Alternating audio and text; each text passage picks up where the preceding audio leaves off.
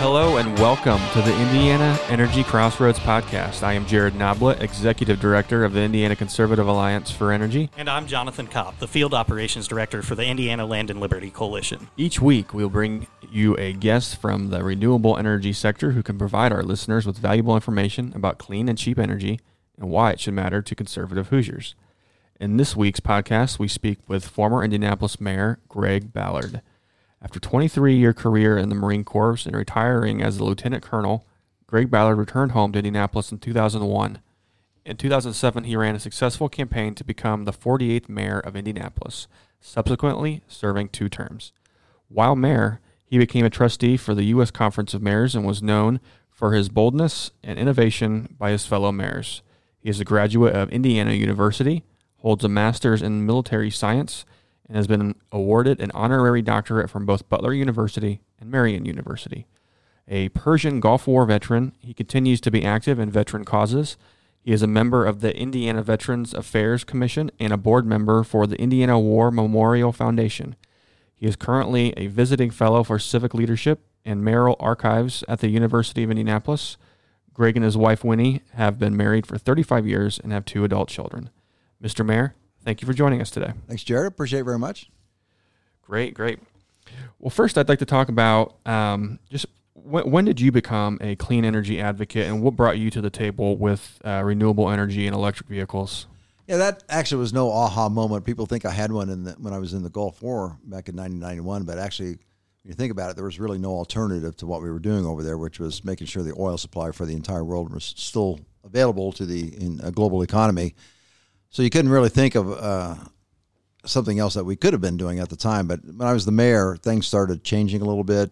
The the long awaited uh, battery for vehicles was coming forth, and I started studying that a little bit. And then uh, then I, there was a moment where I thought, gee, we can we can look at transitioning our, our city fleet, and if the numbers work out, and we, we found out that in some cases, not all cases, some cases it did make a lot of sense for us, so we announced that conversion. Uh, and then when you look at the other uh, renewable types that are out there with solar and wind and uh, hydro and all those other things, well, they work. Uh, they're getting cheaper, as as I think everybody knows. And I think if we were starting with a blank piece of paper right now, we would start with solar and wind. I do believe, as long as battery was there. I mean, the battery storage is kind of key to all this, and that's why Elon Musk and people like him, uh, CATL over in China, and uh, other people that are working on batteries are very important to, to this discussion because I think at a certain point, uh, it's all going to be solar, wind, and hydro if battery storage gets to a certain point. So we have to get, we have to understand this. If uh, and with, but like I say, if we were starting with a blank piece of paper right now, I think we'd start with solar, wind, and hydro. Mm-hmm. And we've seen uh, some local projects in Indiana actually start to develop their own uh, battery technology. In Henry County, they've proposed uh, around 30 megawatts of battery storage as well for their uh, proposed solar project there. So there's been some interesting developments in the last few years as well. Yeah, IPL's had uh, re- one recently too that they're trying to tie into the grid. Mm-hmm. So that those things are occurring, and Indiana actually has some, particularly on the vehicle side, has some history to all of this. That uh, more so than any uh, other state, I would think, when they the General Motors EV1 started uh, mm-hmm. quite a few years ago, and that had a uh, that had an untimely death. Uh, that's captured in a great documentary called "Who Killed the Electric Car," but that's another story. So, interesting, interesting. Well, I know you are a Marine. Um, we thank you for your service. We we love our um, men and women in uh, uniform. Uh, we thank them for their service. Um, can you tell us a little bit about your book, Less Oil or More Caskets, and about um, how we can move away from using oil and invest in clean energy technology and how it's going to help our men and women in uniform. Yeah, there's a there's a a lot of numbers involved in this, and this came to this is when I was the mayor. I started putting this together. I didn't write the book until I was done being the mayor, but the numbers started to fit together. And I, when you look at this, this makes a lot of sense on a lot of levels. Again, I was in the Gulf War, which was clearly only about oil. That was what that war was about back in 90, 91. But most people don't know the stats that I'm about to give you. 70% of the world's oil is used for transportation, which is mainly cars and trucks. 70% of the world's oil is used for that. So you have to think, what if we didn't need that? I can conceive of that. Some people can't, but I can conceive of that. It's because I'm driving it right now, and I know that uh, there's more technology coming forward. We spend over $80 billion annually to protect the oil supply for the entire world. We do that. The United States does that. Our troops do that to the tune of $80 billion a year, about 15% of the defense budget. People don't know that at all. Uh, when I ask people why we're in the Middle East, I get blank stares. They just know we're in the Middle East. They really don't know why we're over there. We took over from the mm-hmm. British in the early 70s to protect the oil supply for the entire world, and we've been doing that ever since. So that's a big part of this. Uh, also, look at who has the oil. Right? We've been fed. What's the word I want? I'll just say I'll be kind and say misconceptions that we have a lot of oil in the United States. We produce a lot of oil in the United States here recently, but the fact is we don't have a lot of oil compared to anybody else. We have two percent of the world's oil reserves, maybe three percent. Uh, we're not even in the ball game. Uh, we just cracked the top ten in world oil reserves. We've been out of the top 10 for a long time. Uh, we're, we're not in the, we can't play the long game in this. And I, I hope people understand that also. And who, so who really has the oil? Well, the Middle East, Canada, and Russia come to mind. Uh, well, two of the three of those have caused us problems for decades now. Yep, yep. And they are funded primarily by oil. So we have to look at what we're doing. Why are we spending eighty billion dollars a year to put our troops in harm's way. Seven thousand people, seven thousand uh, servicemen and women have come home in caskets because of this over the last couple of decades or so. We're spending eighty billion dollars annually. That does not include the wars. That is not wow. the wars. That is just the annual cost of the mission. So you add wars on that, we're probably in the neighborhood of five trillion dollars or so. Uh, Brown University says we're at seven. So we have to. What are we doing here? We have to really. And so when you think at who is producing oil, and who are we protecting it for, and then you look at our long uh, held adversary in Russia, who is funded primarily by oil and gas.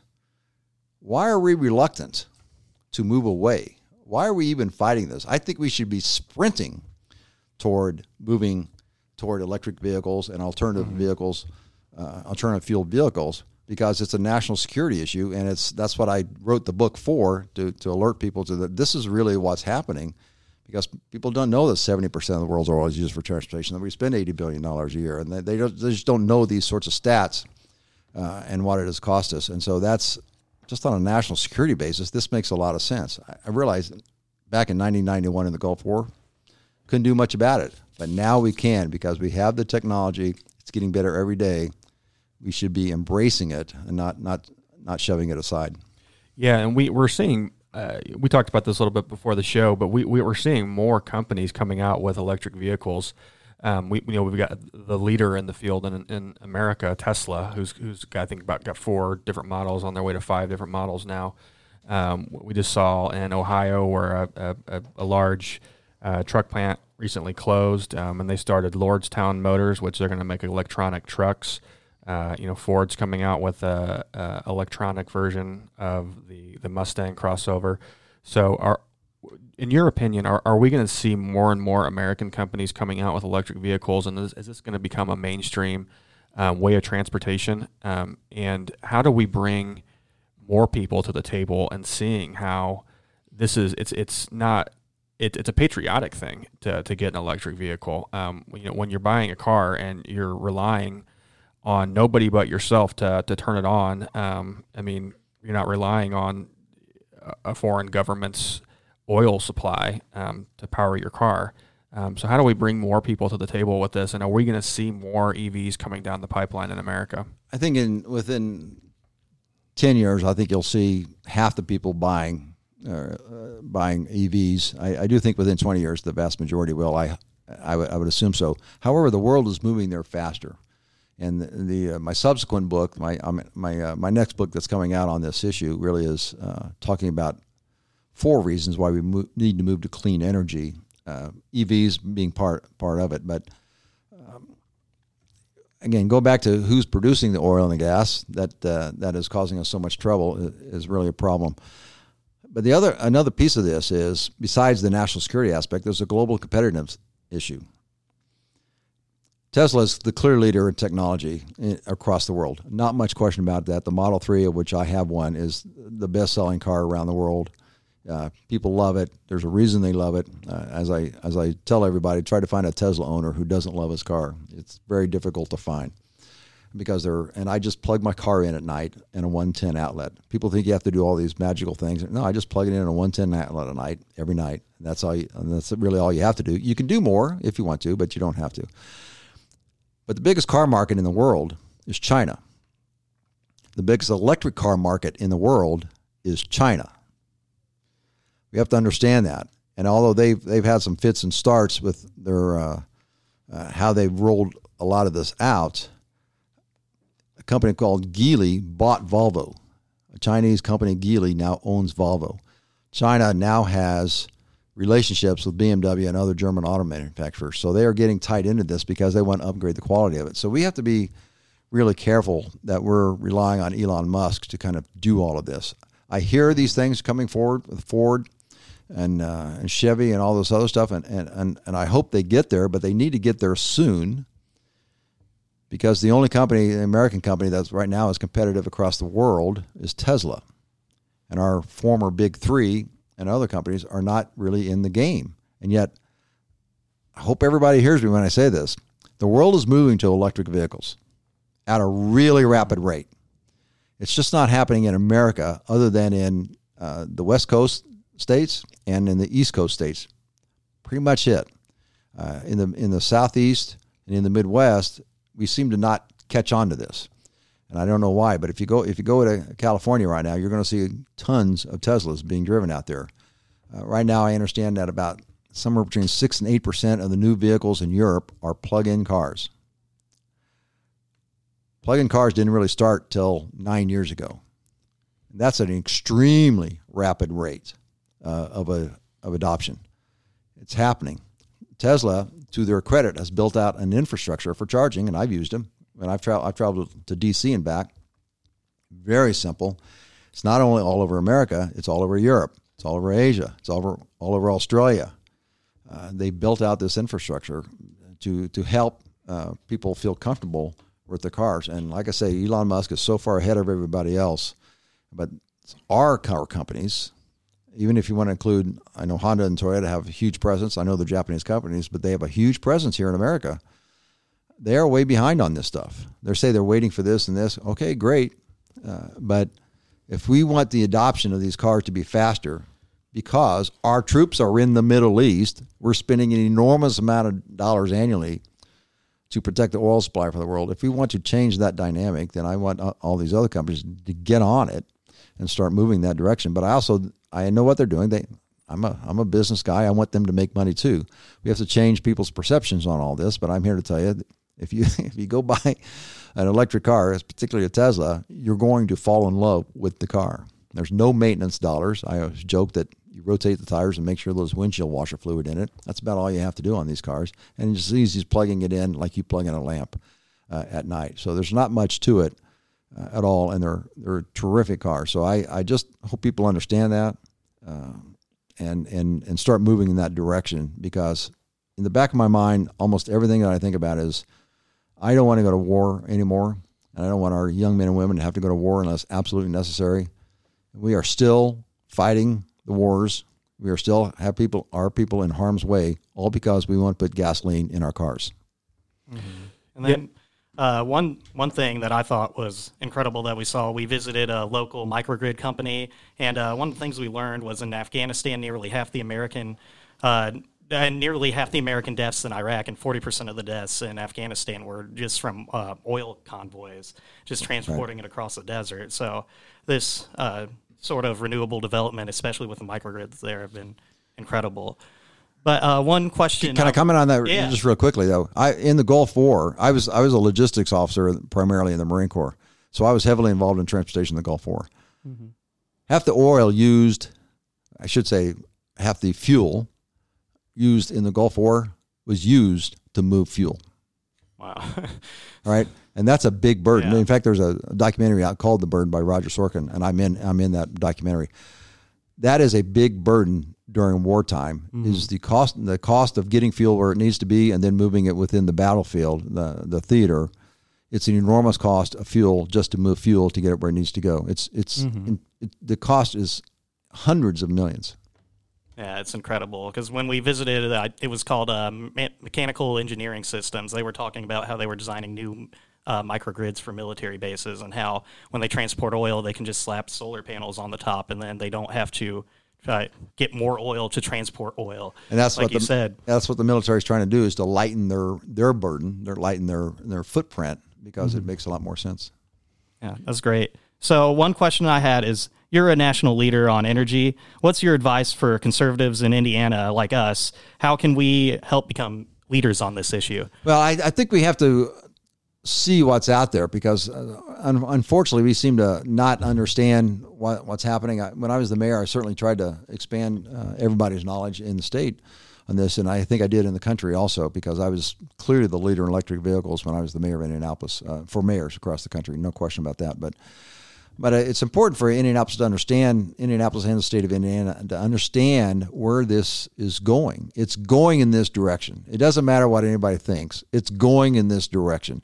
And you're either going to get run over by it or you're going to adopt it and, and get ahead of it and make it work for you.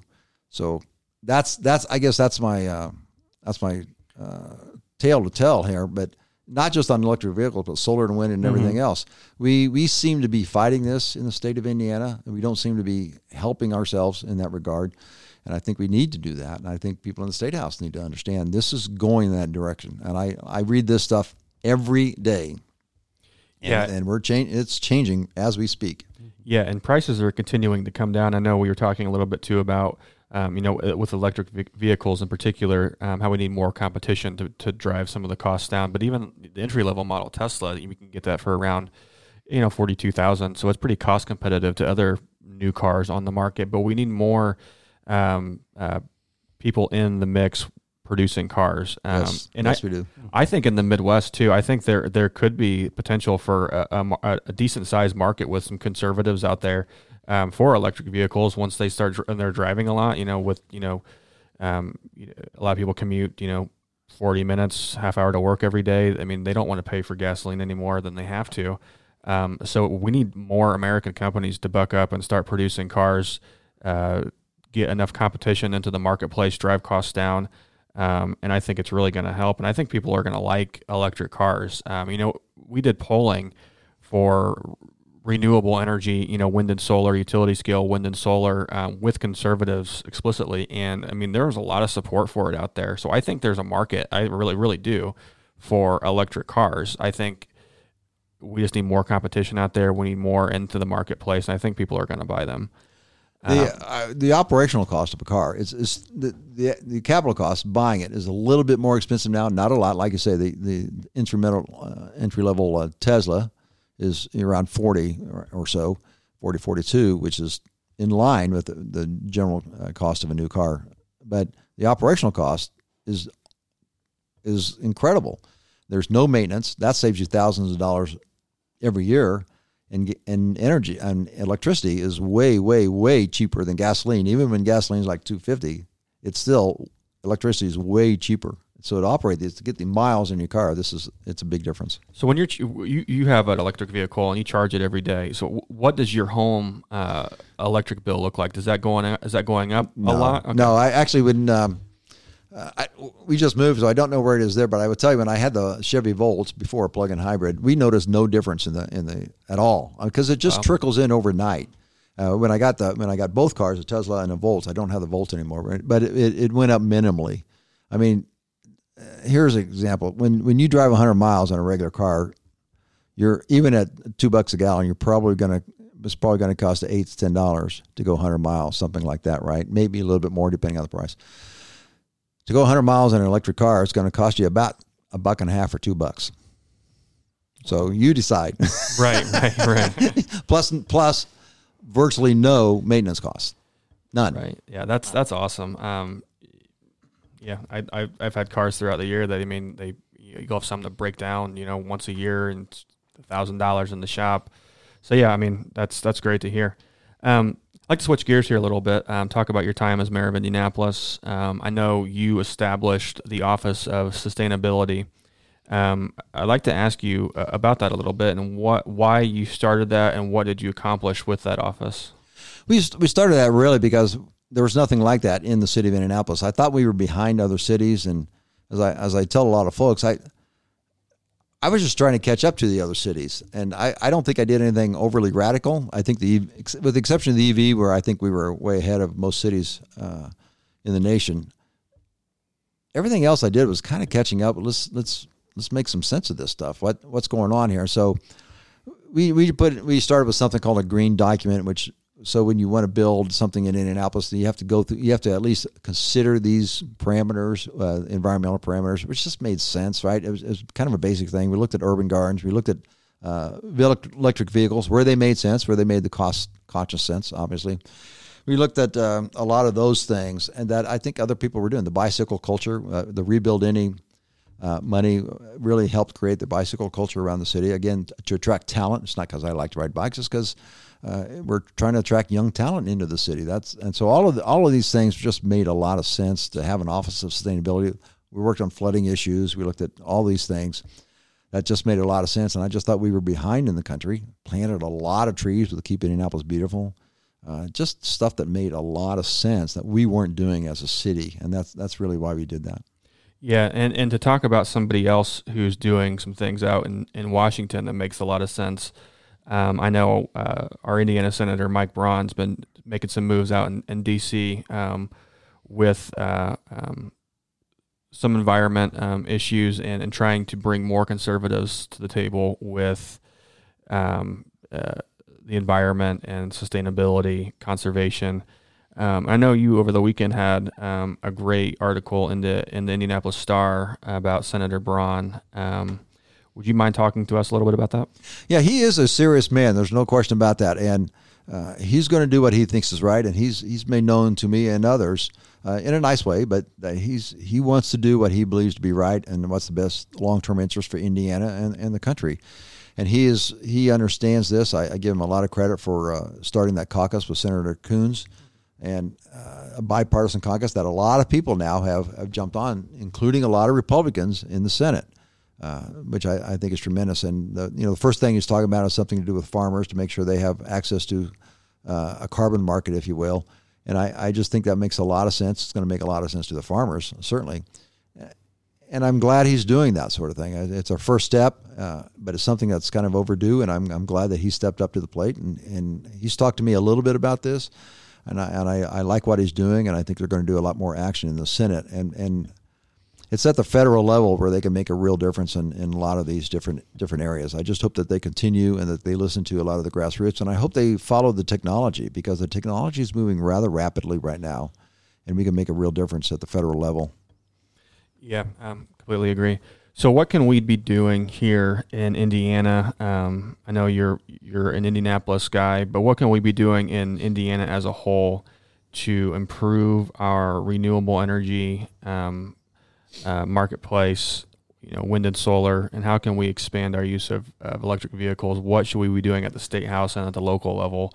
Um, and how can conservatives engage on this issue? Yeah, there's a lot of a lot of issues in that. The first of all, we have to stop passing legislation that makes no sense. A few years ago, that Senate Bill 309 virtually killed the solar market in the state of Indiana, and it was a ridiculous bill, and I have no idea why they passed it. Uh, it was obviously at somebody's behest, but uh, that you know it's a silly. For instance, it goes against our own principles, right? The, the, main part of that bill was not the net metering, which is what everybody latched onto in the press. The main part of that bill that I thought was ridiculous was that it codified the fact that if I live in Hancock County and I have a solar farm or a wind farm or something, I can't sell my electricity to somebody in Shelby County. So why is that against the law? But it is here in conservative state of Indiana. Isn't that kind of against our principles? I think it is. If I got a solar farm in Hancock County and I can't sell anybody my electricity in Shelby County, what is that? But that's in Indiana law right now. That's the sort of thing that is ridiculous.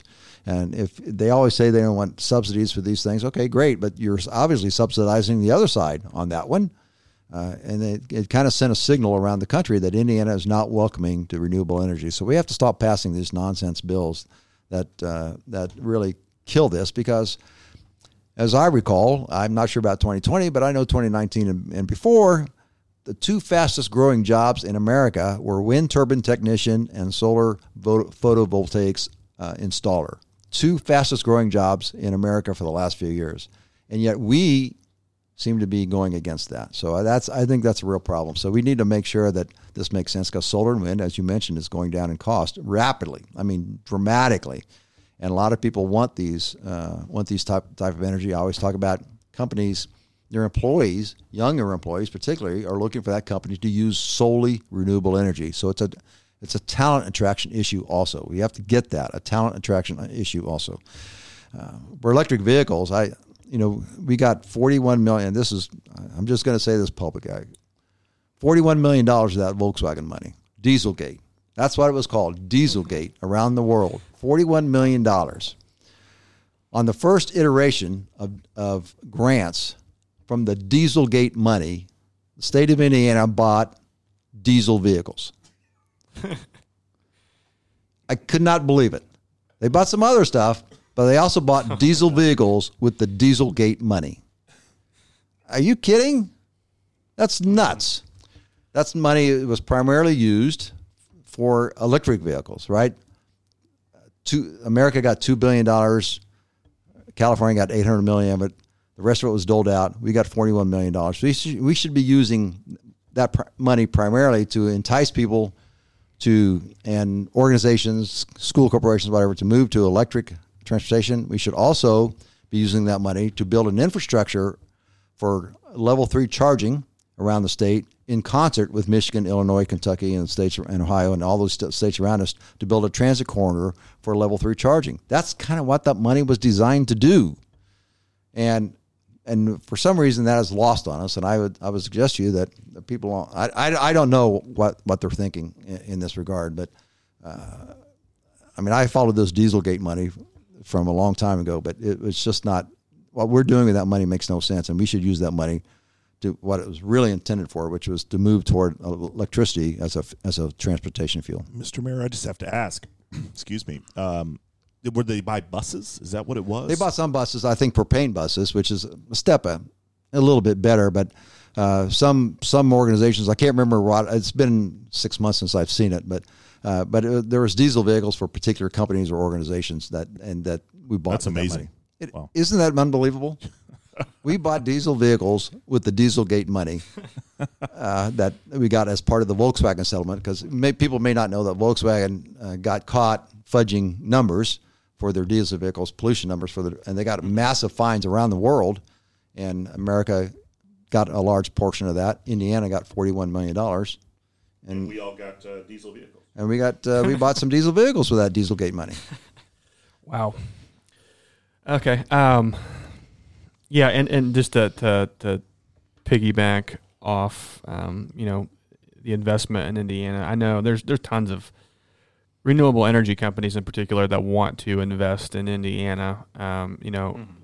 we talk about how we're the state that works, we're the state that's open to business. Um, we want people coming here. We want more talent. Um, but we need to make sure that the renewable energy sector is welcomed here in Indiana um, and that we are making it a fair place to do business for them as well as it is for other energy companies too as well. Um, you know, we're not picking winners or losers here. We're letting the the free market uh, pick winners and losers, and we're letting it dictate, um, you know, by cost uh, which energy providers we're, we're able to use. Um, you know, we don't we don't want to go all in on, on one thing. That's kind of a bad idea. We want to make sure that we kind of have a diverse energy portfolio, but one that incorporates a good amount of uh, wind and solar. Um, and it's for all the issues we've discussed here today. It's going to help with our national security. It's going to help bring troops home out of harm's way in the Middle East. It's going to get us out of, of, of frankly bloody foreign wars that we mm-hmm. don't need to be in if we can produce our own electricity here at home, power our cars with renewable energy, power with the energy that we have here in America. Um, and it's going to be beneficial to, to everybody. Um, and Mr. Mayor, um, I'd like to, before we wrap up here, I'd like to talk about um, what what do you have coming down the pipeline? What are you working on now? What are we going to anticipate coming out um, from you in the future? Well, I am working on a, a uh, like I say, another book and uh, talking about the really the four reasons uh, to move to clean energy across the board, not just uh, not just transportation, but uh, it is there is pollution, there's a climate. Those are two different issues. Uh, if you don't believe it, I, am sorry, it's true. But the pollution is, issue is a huge issue also, and and even Milton Friedman, the uh, esteemed Pulitzer uh, Nobel Prize winning conservative economist, said there are externalities involved with with our use of energy and he said that a long time ago. And, and, so we don't even include that in the cost that you were talking about, but we don't even include the externalities about uh, loss of productivity, increased healthcare costs, and everything because of pollution. So, but that's one reason. So, pollution, there's climate, there's obviously national security, as, as I talked about, not just for us, but for other nations. Uh, because, like I say, Russia does a lot of bad things, and Europe kind of looks aside because Europe needs Russia's oil and gas. Yeah.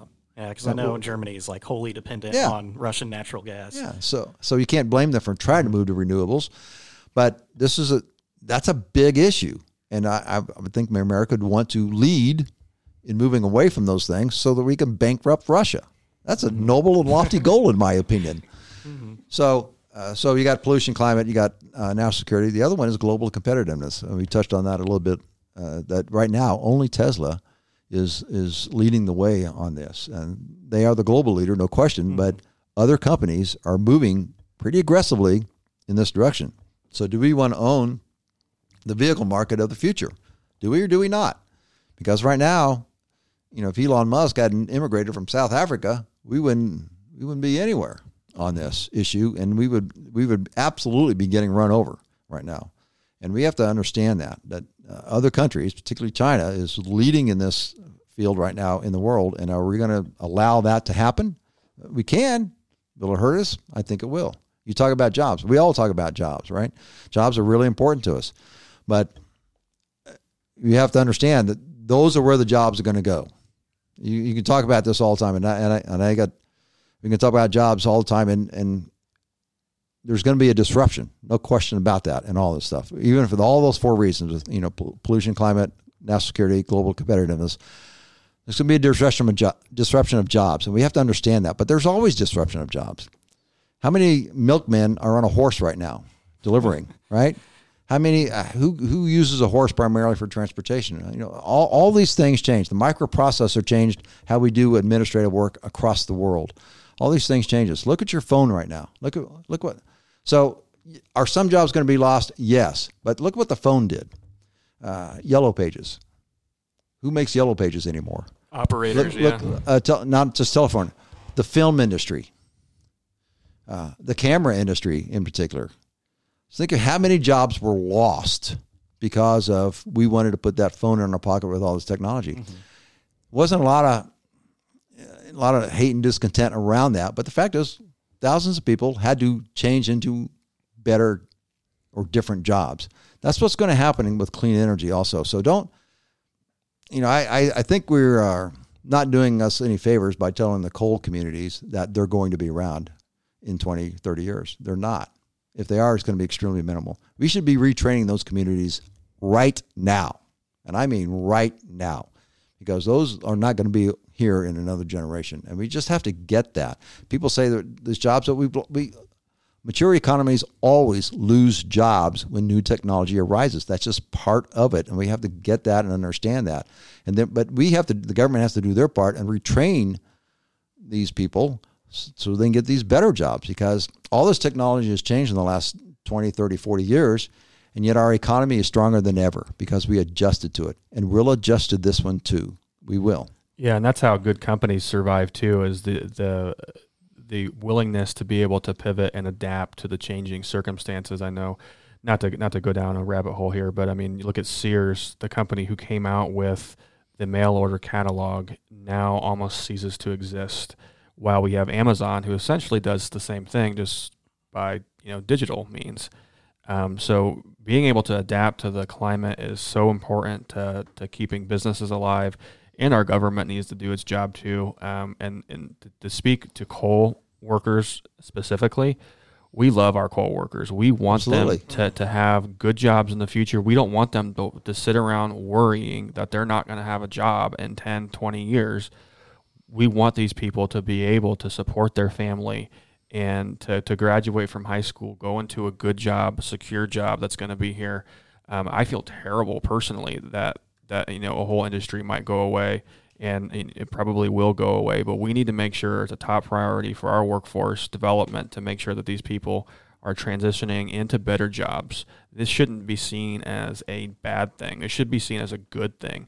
Um, you know, we want people to go into to, to a better place. So, and we've done it over the entire history of our country, and it's particularly in the last 40, 50 years. I mean, everybody loves our coal, our coal workers, no question, but it's changing.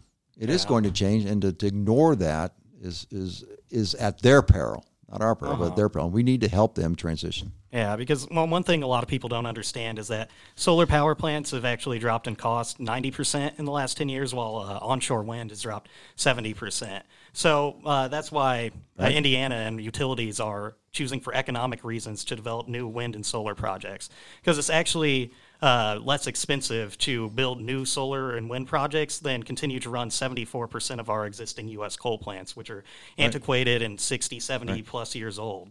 And the cost is still going to go down even more on solar and wind. Mm-hmm. But uh, again, when battery technology gets to a certain point, if we can, if the utility scale batteries can handle three or four days of storage of solar and wind, um, that's it's all going that way mm-hmm. Yeah, and I mean, you look around. We were just out the the construction site of a, a wind farm up in Warren County last week. Um, NextEra uh, Energy Company's building their Jordan Creek wind farm, um, and you look around and at the sustainability of one of those wind farms versus um, the upkeep and the cost of maintaining a uh, ter- we'll, we'll just call it a traditional energy source um, is so much lower. Um, you, you, go around. I mean, there's just min- there's minimal upkeep, and I mean, it, it, it, on top of that, the the people in the community see immense benefits of having the development in their community. We look across Indiana, um, and there's some areas that have just been plainly forgotten about um, in rural Indiana. And having the ability for these energy companies to come in, lift up the community, and, and give them a sense of hope that they're going to be able to have uh, a steady source, a supplemental source of income on top of their farming costs. Um, it, you know, we look at this year, we've got an oversupply of corn. We, we, it's going to be so hard for our farmers to sell corn this year. Um, but if, if they have the ability to, to get a supplemental income off of re, a renewable energy company, that's fantastic. Wind uh, farmers love wind turbines. it's, it's good, do. easy money. mm-hmm. Well, Mr. Mayor, I, I really appreciate you coming on today. This has been a great conversation. Um, and this concludes our episode of the Indiana Energy Crossroads podcast. We look forward to speaking with you each week about how conservatives are advancing clean energy here in Indiana.